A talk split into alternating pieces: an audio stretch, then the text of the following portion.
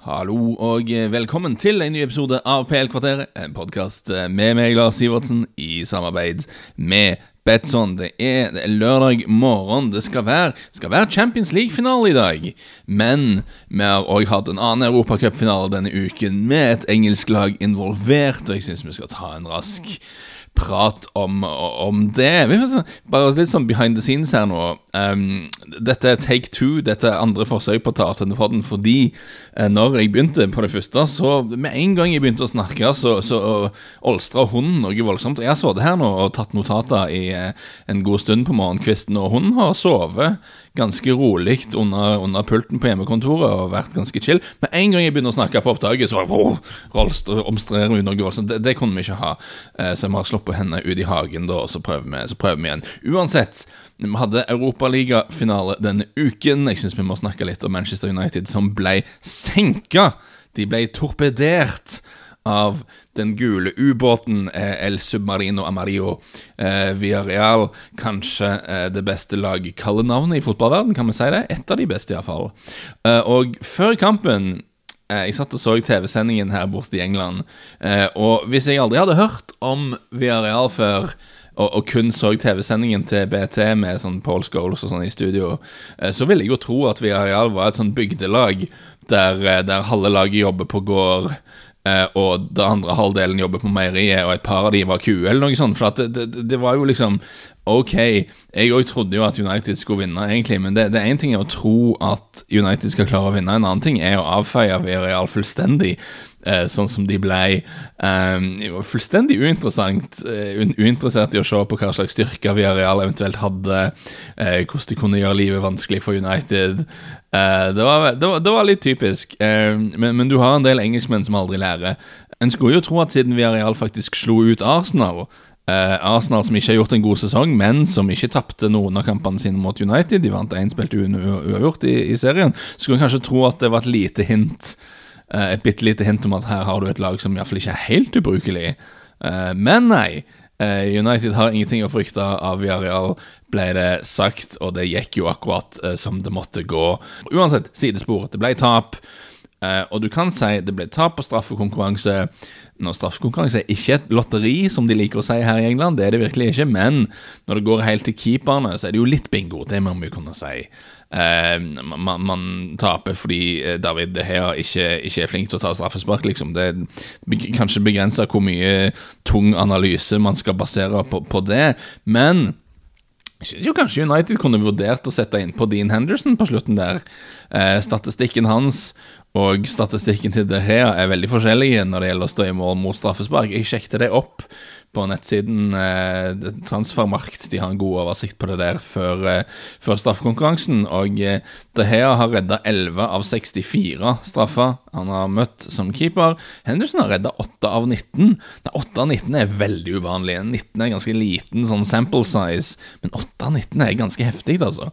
Um, jeg syns ikke vi skal forvente altfor mye av keepere i straffekonkurranser, men Eh, det virker jo som om det her er under gjennomsnittlig god på å redde straffer, kan vi si, mens Dean Henderson er godt over gjennomsnittlig god på å redde de, så kanskje det hadde vært noe å kaste inn på Henderson der. Um, United gjorde jo faktisk bytta eh, helt på tampen for å få inn to straffeskyttere i Alex Tees og Juan Mata over McTominay og Van Bissaka. Kanskje det var vel femte bytte det siste de gjorde, men de kunne kanskje investert et bytte på å få inn på eh, eh, straffekilleren Henderson over eh, den litt eh, løsere De Hea. Men det blir veldig hypotetisk. Um, og i mitt forsvar så skrev jeg det nå, hinta jeg til det på Twitter før straffekonkurransen òg, så det er ikke bare etterpåklokskap, dette her. Uansett, det jeg syns vi skal ta en rask pod på, er egentlig hva betyr dette for Solskjær? Uh, det er det eneste vi som nordmenn er interessert i, selvfølgelig. Uh, og først av alt, med tanke på den posisjonen han har i klubben, så tyder jo det meste på at han er veldig, veldig trygg eh, i managerstolen, uansett hva som skjer, uansett hva som skjedde i den kampen. Eh, Andreplass i Premier League denne sesongen er framgang, det er du nødt til å si, uansett hvordan du ser på det. De tok åtte poeng mer enn de tok i fjor. Forrige sesong endte de 33 poeng bak seriemester Liverpool. Denne sesongen var de bare 12 poeng bak Manchester City, så litt nærmere liksom tetstriden. Og uh, ubeseira på bortebane i serien syns jeg jo ikke man skal kimse av. Så om du ser det òg fra United-ledelsens perspektiv Det viktigste for deg er at de er tilbake i, i topp fire. Du har kvalifisert seg til Champions League to sesonger på rad nå. Uh, Solskjær er en manager som neppe lager noe særlig trøbbel for dem. Eh, jeg tror liksom ikke Solskjær banker på døra til sjefene og sier hei, om dere ikke henter, dere ikke henter den og den spilleren, så, så stikker jeg. Da lager jeg trøbbel. Jeg, jeg, tror ikke, tror ikke, Solskjær holder på med sånn. Jeg tror ikke han, han driver ikke og lekker ut saker til media om at ja, jeg får ikke nok hjelp av klubben og sånne ting. Han er en teamplayer. Han er en god, han er en god kar og en grei fyr å ha med å gjøre, eh, fra United-ledelsens perspektiv. Når de da er tilbake i Champions League med de pengene de får fra det, og flesteparten av supporterne er, er positive til han, så er det ikke noen grunn til å gjøre, vurdere å gjøre noen endringer der. Eh, tror jeg. Mitt inntrykk er iallfall at et uh, flertall av United-supportere er positive til Solskjær fortsatt.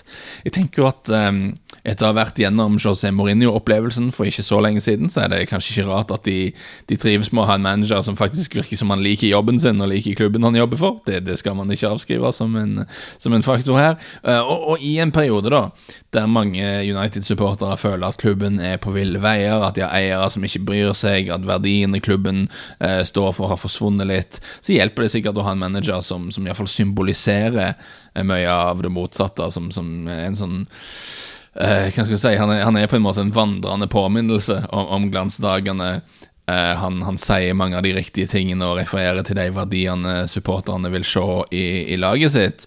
Og det, det, er kanskje litt irrasjonelt på noen måter at det skal ha noe å si, men jeg syns ikke vi skal undervurdere hvor viktig det er for supportere hva de bare føler når de tenker på laget sitt. Eh, og, og, følelser er ikke alltid rasjonelle. Så jeg tror du kommer ganske langt bare med det. Eh, dersom Altså, vi kan si Dersom managerens identiteter og det han sier og det han utstråler, resonnerer veldig kraftig med mange supportere, og det de har lyst til å se, så, så, så finner supportere fått andre syndebukker når det ikke går etter planen. Eh, det kan være spillere som ikke er gode nok, eiere som ikke bruker nok penger, alt det der. Og, og, og det, det, er ikke nødvendigvis feil heller.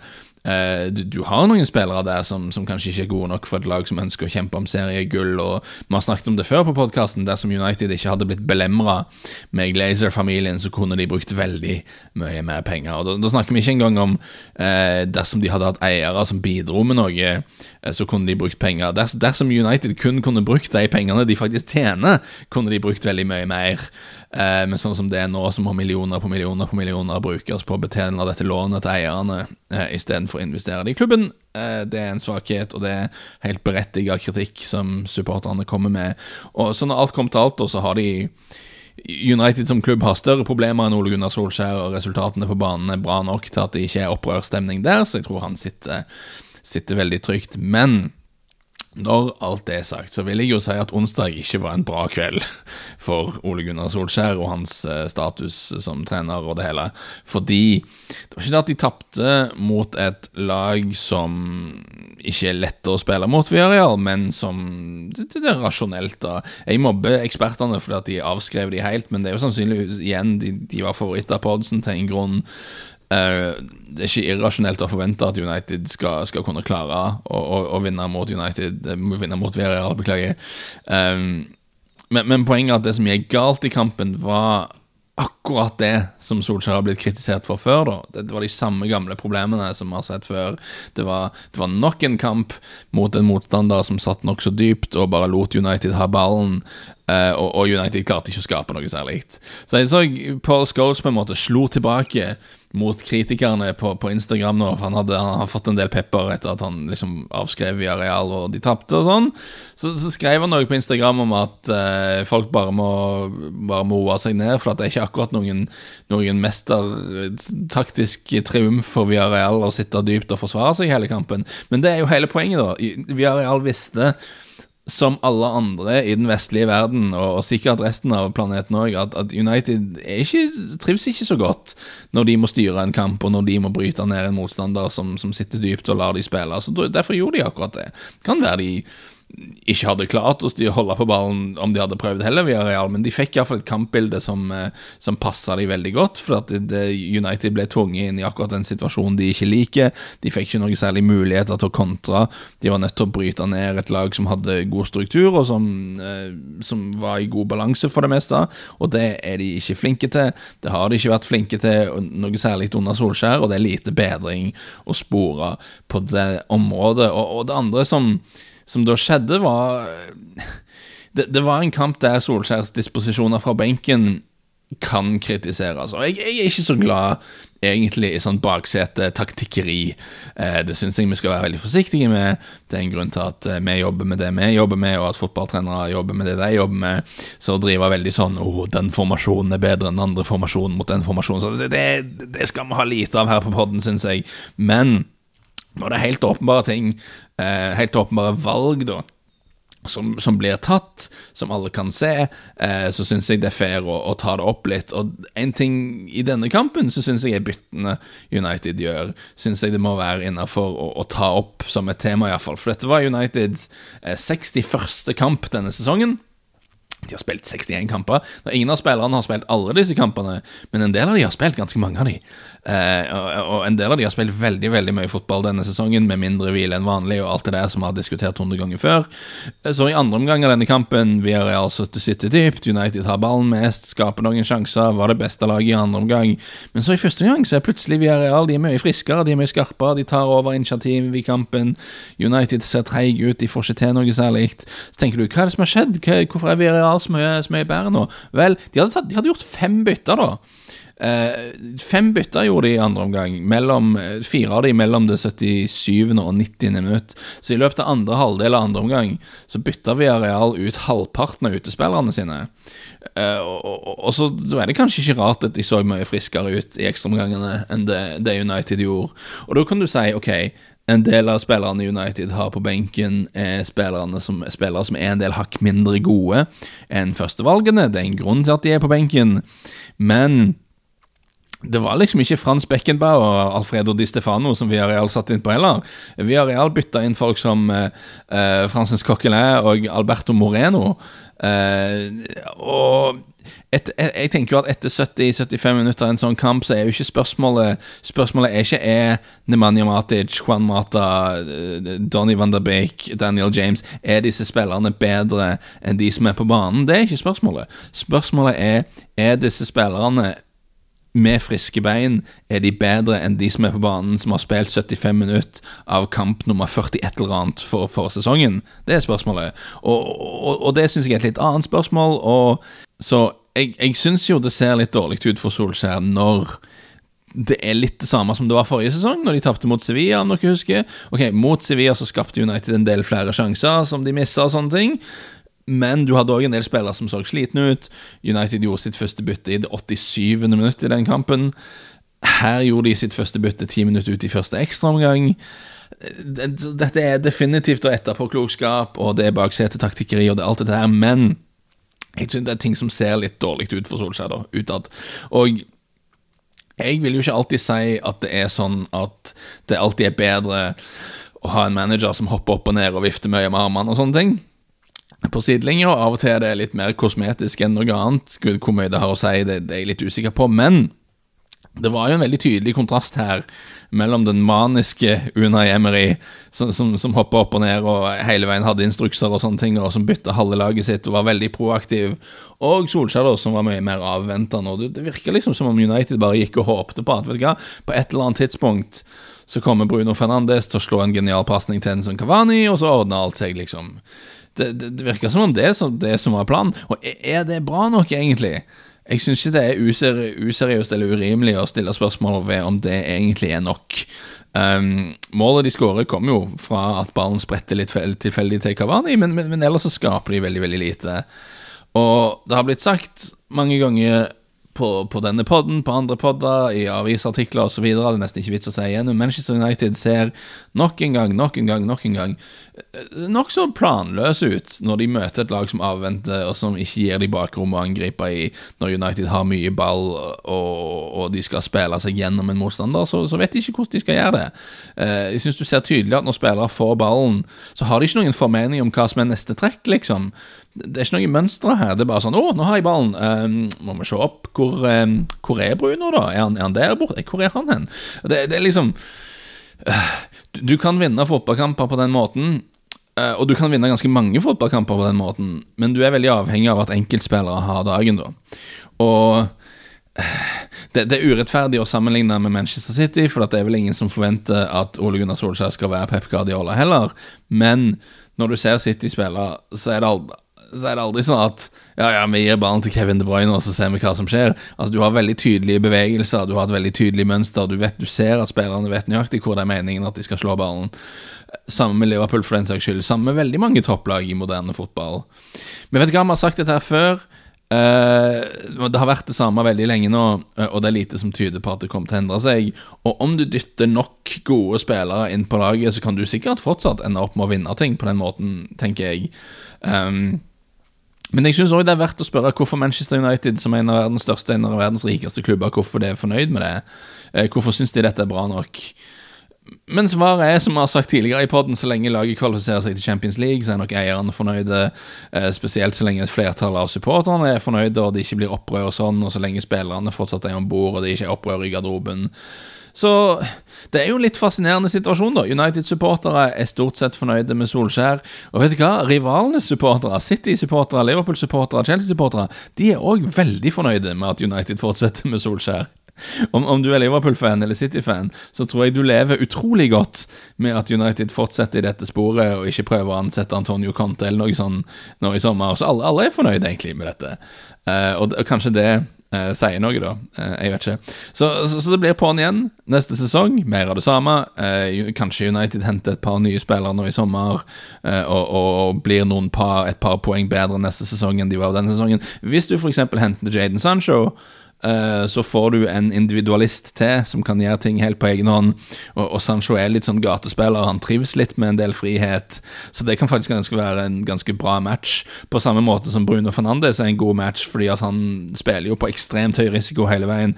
Eh, så i et lag jeg, tenker, jeg, tror jo at Guardiola hadde blitt galen av å coache Bruno Fernandes, tror jeg. Hvis du setter Fernandes inn på dette City-laget, og han fortsatt liksom skal slå så mange Hollywood-pasninger som han slår, eh, tror jeg Guardiola Han har jo ikke noe hår å, å rive ut, men uh, jeg, tror, jeg, tror, det hadde blitt uh, spesielt. Så, så, så det, det, går an å finne spillere som passer med, med den friheten de har, og, og, eh, og jeg tror kanskje Sancho er en av de. Så, um, så, hvis de kan hente han, kanskje det kan bli bra. Jeg syns det var løye. Um, det er en sånn ting du nesten kan stille klokka etter i fotballen her nå. At dersom Manchester United taper en finale eller en veldig viktig kamp, i løpet av de neste par dagene så kommer ryktene om at de er interessert i å hente masse, masse store spillere. Det, det, alt, det skjer alltid. Det, det, er viktig å distrahere fansen litt her. Ja, Nedtur på banen, men, men nå skal vi hente Harry Kane, Jaden Sancho og Declan Rice. Så opp med hodet, alle sammen. Det, er knallsterkt, om enn bitte litt gjennomskuelig PR-arbeid eh, fra klubben der. Uansett, andreplass denne, på denne sesongen, selvfølgelig er det, er det bra. Det, du må se det som framgang. Må kanskje òg se det litt i en kontekst av at du har hatt enorme skadeproblemer i Liverpool, så de har hatt en vanskelig sesong. Eh, du har hatt managerskifte i Chelsea. Eh, du har for så vidt òg hatt managerskifte i Tottenham. Du har hatt et Arsenal-lag som, som, ikke har vært bra sånn generelt. Så jeg vil jo forvente at et par av de lagene vil være noen hakk bedre neste sesong. Eh, så det blir spennende å se eh, hvordan man håndterer det. United, iallfall i denne finalen, torpedert av den gule ubåten. Og, og, dette er noe vi i media er veldig skyldige i. Vi skal utøve litt sånn selvinnsikt her. Eh, når, når, et lag vinner, så diskuterer vi hvorfor de vant. Når de taper, så diskuterer vi hvorfor de taper. Eh, så diskusjonen blir veldig forma av resultatet. Jeg, liker å tro at selv om United kunne vunnet denne straffekonkurransen, så er dette med at det var nok en sånn nok en kamp der United eh, feila på alle de tingene vi er vant til å se de feila på. At det er noe vi kanskje hadde snakket om her på poden. Um, fordi det er problemer som har vært tydelige i United veldig lenge nå. Men igjen, eh, det er verdt å gjenta. Jeg tror, jeg tror det, er, det, det, går kanskje an å lykkes på den måten òg. Det funka jo veldig bra veldig lenge for Arsen Wenger, forresten. Um, God venn av podkasten Filippa Auclair beskrev en gang Wenger sin metode som det var litt, litt sånn frijazz. Han ga ikke spillerne så veldig tydelige instrukser. Han prøver heller bare å sette sammen dyktige spillere som kunne ha bra kjemi sammen, og bare finne ut av det. Kanskje litt det Solskjær og United holder på med. Og vi så jo da forrige sesong, med en gang du satte inn en dirigent i Bruno Fernandes, så ble alt veldig mye bedre. Eh, for selv om det kanskje ikke er noen plan, så kan han finne åpninger og sånn på egen hånd. Eh, denne sesongen har vi sett at dersom du har en spiss på topp som er så smart i, i bevegelsene som det Kavani er, så hjelper det veldig. Og hvis du da neste sesong har en kantspiller i Jaden Sancho som kan gå forbi hvem som helst og kan skape mye kaos eh, Jeg skal ikke sitte her og si at det definitivt ikke kan funke. Jeg tror, jeg tror kanskje det kan funke, men det er en litt annen måte å jobbe på da enn det de fleste andre topptrenere gjør i, i 2021. Men det at de feiler på, på, akkurat de samme gamle problemene, da, at det akkurat det vi vet at de av og til får problemer med, som de får problemer med igjen. Jeg, jeg syns ikke det reflekterer så veldig positivt på Solskjær. Det, det, må det være lov å si. Men ok, Champions League-finale i kveld. Ja Champions League-finale og playoff-finale, så litt av en fotballdag. Eh, beklager at vi ikke har hatt en pod om playoff-finalen, altså det er litt sløvt. Jeg, jeg, tror det er Brentfords tur denne gangen imponerende av Swansea å komme seg til en playoff-finale. Manager Steve Cooper har gjort en veldig fin jobb der, men jeg tror at Brentford skal være en ganske mye bedre lag. Og Hvis vi skal snakke om spillbit nå på tampen Jeg synes det er helt innafor. Altså 1,88 i odds på at Brentford vinner innen full tid, det, det, tror jeg kan være noe. Kanskje, kanskje sammen med eh, en variant på at Ivan Tony skårer mål. Stjernespissen Ivan Tony. Men til Champions League-finalen så har jeg skrevet en rask blogg for Betson om ymse forskjellige spillvinkler, så hvis du har tenkt å spille på kampen i kveld, så håper jeg du tar litt tid og, og sjekker den ut. Vi kan ta, snakke litt om det her, da. Den korte versjonen er at jeg syns det er en veldig vanskelig kamp å spå. Uh, jeg tviler på at det blir målfest. Jeg er litt redd for at det kan bli kjedelig. Uh, Manchester City er, er, Manchester City. Vi vet, vi vet godt hvem de, hva de er, og hva de gjør. Chelsea er nå et veldig veldig godt strukturert lag, så jeg tror liksom ikke City skal feie de av banen. Jeg syns City er bitte litt store favoritter på oddsen. Bitte litt mer enn de kanskje bør være. 1,91 i odds på at City vinner innenfor 90 minutter. Jeg syns det er bitte litt for lite, altså. Så da er kanskje to yard cirka på Chelsea eller uavgjort til full tid. Kanskje det kan være noe. Men, men jeg får ikke noen sånn veldig sterk feeling for et resultat. Det er uavgjort til full tid, da, sier jeg. 3,35 i odds på at det blir uavgjort til full tid. Jeg tror det er ganske grei sjanse for at vi kan få ekstraomganger, så, så der er det kanskje litt verdi. Tenker òg at 0-0 til pause 2,50 odds på 0-0 til pause kan være noe. Nå, nå, vil hun inn igjen. Det er bare mas med deg i dag, Lolle. Okay. Kom an. Jeg dør, dør rett ved siden av pulten her. Bare mas med deg. Ok, eh, eller, eller, så eh, skal gå tur i parken i dag, tenker jeg. Ta en lang tur på Hemsted Heath eller noe sånt. Eh, eller så tror jeg det kan være verdt å spille på gule kort i kampen. Det tror jeg vi har noe. Eh, dommer Antonio Mateo Lahoz eh, han er på en måte Spanias Mike Dean, da. Han, han er en sånn dommer som ikke er finne en veldig høflig måte å si det på. Han er ikke redd for å havne i fokus. Eh, han er ikke redd for å markere seg. Um, og jeg tror òg det blir en kamp med mye frispark. Altså Chelsea vil prøve å bryte opp spillet til City. City må stoppe overgangene til Chelsea. Så jeg vil jo da spekulere i om vi kan få en del gule kort.